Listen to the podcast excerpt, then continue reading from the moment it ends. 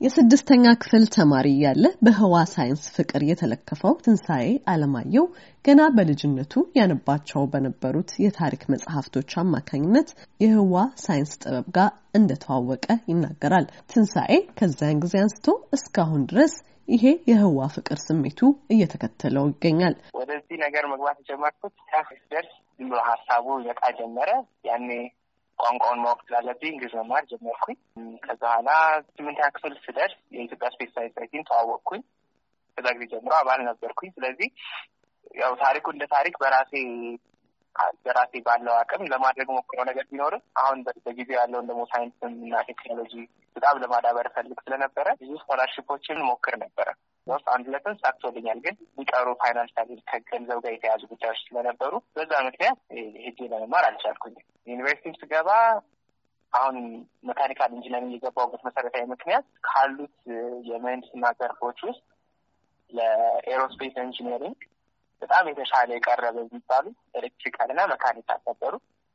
እኔ ደግሞ ራሴን ሳየው የተሻለ ቅርበትና አቅም ያለኝ መስሎ የተሰማኝ mechanical ምህንድስና ላይ ስለሆነ ወደዛ ተቀላቀልኩኝ ማለት ነው። ፍላጎት በጣም ነበረኝ። አሁንም ድረስ ራሱ መቀሌ ዩኒቨርሲቲ አስተዳደሩ በጣም አዳዲስ ሀሳቦች ቀና ስለሆነ አሁንም አላቋረጥኩኝም። የተለያዩ ሙከራዎችን እያደረግን ነው። ይህ የ aerospace engineering በድህረ ምረቃ ፕሮግራም እንዲከፈት የመሳሰሉት ነገሮች የአቅማችን እያደረግን ነው። ያው እንደ ሀገርም መሰራት ያለበት ነገር ስለሆነ በሱ በሱ በኩል የሚይዙን ነገሮች አሉ። ከዛ በተረፈ ግን እንደዚህ አይነት ነገሮች እንዲኖሩ ያው እኔም ጋ ብቻ ሳይሆን ምክንያቱም እንዴት ነው እኔ አንድ ጊዜ አንዴ ገብቼ ያው የተቀራራቢ የምለውን ነገር አድርጌ አለያለን ብዙ ሰው ግን የለም ብሎ ተስፋ የሚቆርጥ ይመጣል የመሳሰሉት እና ቢያንስ እኔ ያለፍኩበትን ከኔ በኋላ የሚመጡት ደግሞ ሌሎች ባቾችን ባያቸው ሌሎች ሌላ ትውልድ ያን እንዳይደግም የአቅሜን ለማድረግ ሞክራለሁ። በቅርቡ ዓለም አቀፍ የህዋ ጠበብት ኮንግረስ ላይ የአፍሪካ ወጣቶች በህዋ ሳይንሱ ላይ ያላቸውን እውቀት እንዴት እንደሚያዳብሩና በቀጣይም ተሳታፊ መሆን እንደሚችሉ ጽሁፍ የሚያቀርበው ትንሣኤ ከጽሁፉ በመነሳት አፍሪካውያን ከሁሉም አህጉራት በበለጠ የህዋ ሳይንስ ያስፈልጋቸዋል ይላል። ስለ ጽሁፉ ይዘትም እንዲህ ያብራራል። በፈረንጆች አቆጣጠር ሁለት ሺ አስራ ዘጠኝ ያለፈው አመት በአፍሪካ ደረጃ የሚዘጋጀው ስብሰባ ኢትዮጵያ ውስጥ አዲስ አበባ ለማካሄድ ተነስተን ነበር እና በዛ ባሸነፍ መጨረሻ መሰረት እዚህ አዲስ አበባ ውስጥ አካሄደን ነበረ እና በዛ ስብሰባ ላይ በዋነኝነት አራት ዘርፎች ላይ የሚናገሩ ነበሩ። አንደኛው የ space ፖሊሲ እና ህግ ላይ ያተኩራል። ሁለተኛው ደግሞ የህዋ ንግድና ስራ ፈጠራ ጋር በተያያዘ፣ ሶስተኛ ደግሞ በሳይንስ ቴክኖሎጂ፣ engineering፣ art እና ሂሳብ ጋር በተያያዘ ከዛ ደግሞ ይህንን ወዳለው ማህበረሰብ የማስፋፋት የ outreach ስራዎችን ከመስራት ጋር በተያያዘ እንደገና ደግሞ የመጨረሻው የህዋ ሳይንስ የሚያመጣቸውን ቴክኖሎጂዎች እንዴት በተባበሩ መንግስታት ድርጅት ስር በተቀመጡት አስራ ሰባቱ የዘላቂ ልማት ግቦች እንዴት አድርገን ማጣመር እንችላለን የሚል የተለያዩ አራት ቡድኖች ነበሩ።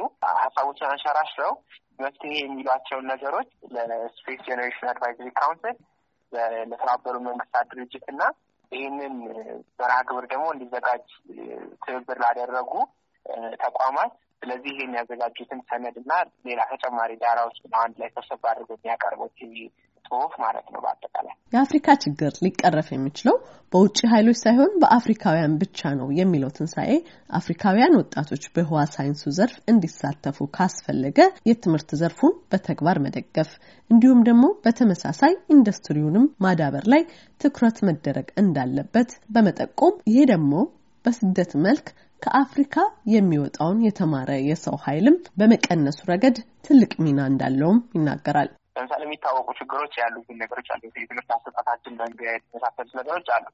እነሱ ለምሳሌ አሁንም በዚህ በህዋው ዘርፍ ላይ እንተግብራቸው የምንል ከሆነ የተማረ የሰው ኃይል ይኖረናል፣ አምራች ሰው ኃይል ግን አይኖረን። መማሩን ተምረውታል፣ ነገር ግን ወደ ትግበራ መግባት በጣም የሚቸገር አይነት የሰው ኃይል ነው የምናመርተው ማለት ነው። አሁን በዚህ ያለን የትምህርት አሰጣጥ አሁንም ብንተገብረው ከሆነ ሲጀመረ በቃ ችግራችን ያ ነው። ለምሳሌ መሰረታዊ ችግር። ከዛ ደግሞ ሲቀጥል አሁን ለምሳሌ በዲግሪ እናስመርቃለን ብሎ ለምሳሌ አንድ ኢትዮጵያ ዩኒቨርሲቲ ለምሳሌ ቢነሳ ያ ለምሳሌ በዲግሪ የሚመረቀው ተማሪ ወይም የምትመረቀዋ ተማሪ ቢያንስ ትምህርቷን ከማጠናቀቋ በፊት ኢንዱስትሪ ምን ይመስላል የሚለውን ሄዳ ማየት መቻል አለባት። ለማድረግ ደግሞ ኢንዱስትሪው readily available መሆኑ መቻል አለበት። የሚሰራ function የሚያደርግ ኢንዱስትሪ መኖር አለበት። በሰው ኃይል አንጻር ትንሽም ቢሆን የተወሰነ ያህል አለን። እንዲሁም ደግሞ የተመረቁትንም በተለያዩ ስልጠናዎች እና ድጋፎች ወደዚህ መስመር ማምጣት መቀየር ይቻላል። ይህን ለማለት ፈልጌ ነው። ትይዩ የሚሄዱ ነገሮች ናቸው እነዚህ ሁለቱ፣ ትምህርቱም ኢንዱስትሪውም አንድ ላይ መሄድ መቻል አለባቸው። ኢንዱስትሪው ብቻውን መሄድ ከሆነ ኢንዱስትሪው እንደ እንደ መሰረተ ልማት ህንጻው ይኖራል። የሚሰሩበት ግን እስከዛሬ እንደነበረ ቻይናውያን ይሆናሉ ማለት ነው፣ ደግሞ ሌሎች የሀገራት ሰዎች። ከዛ በተረፈ ደግሞ ትምህርቱ ብቻ ከሆነ ደግሞ ሰው ይማራል ወይ የማይገናኝ ዘርፍ መስራት ይጀምራል። ያው ብዙ ተማሪዎች ለምሳሌ ወጥተው ኮሚስቶ መስራት እንደጀመሩት አሊያም ደግሞ ወደ ውጭ ሀገር እየሄዱ በስደተኝነት የተመዘገቡ ሌሎች ሀገሮች ማገልገል ይጀምራሉ ስለማይተገበር ማለት ነው። ሁለቱም ነገሮች ትይዩ በሆነ መልኩ መሄድ መቻል አለባቸው። Ministry of Innovation እና Technology ከ Ministry of Science ና Education ጋር ቅርብ ጊዜውን ተፈራርመው ለምሳሌ አዲስ አበባ ሳይንስና ቴክኖሎጂ ዩኒቨርሲቲ ላይ የመገጣጠሚያ የመፋብሪኪያ ና መሞከሪያ አንድ ትልቅ facility ለመገንባት ለምሳሌ አስቧል። ለምሳሌ ይሄ እንደዚህ አይነት መሰረተ ልማት መሰራቱ ለምሳሌ ትልቅ ነገር ይረዳል ለተማሪውም ገብቶ ለሚሰራ ሰው ማለት ነው። ትንሣኤ ሲያጠቃልልም ወጣቶች በህዋ ሳይንስ ውስጥ ያለውን ሀገር በቀል እውቀት በማዳበር በተለያዩ ክለቦች በመሳተፍ እንዲሁም የህዋ ሳይንስ ማህበር አባል በመሆን ስሜታቸውን ማዳበር እንደሚችሉ ይናገራል። በተጨማሪም በሀገሪቱ እየተሰሩ ያሉ የሳተላይት ማምጠቅና የህዋ ሳይንስ እንቅስቃሴዎች በቶሎ ወደ ተግባር ገብተው የታለመላቸውን ዓላማ እንዲያሳኩና ህብረተሰቡንም የሚጠቅሙበት ሁኔታ ሊመቻች እንደሚገባም አጽንኦት ሰጥቶ አሳስቧል። ለአሜሪካ ድምጽ ዘገባ ኤደን ገረመው ከዋሽንግተን ዲሲ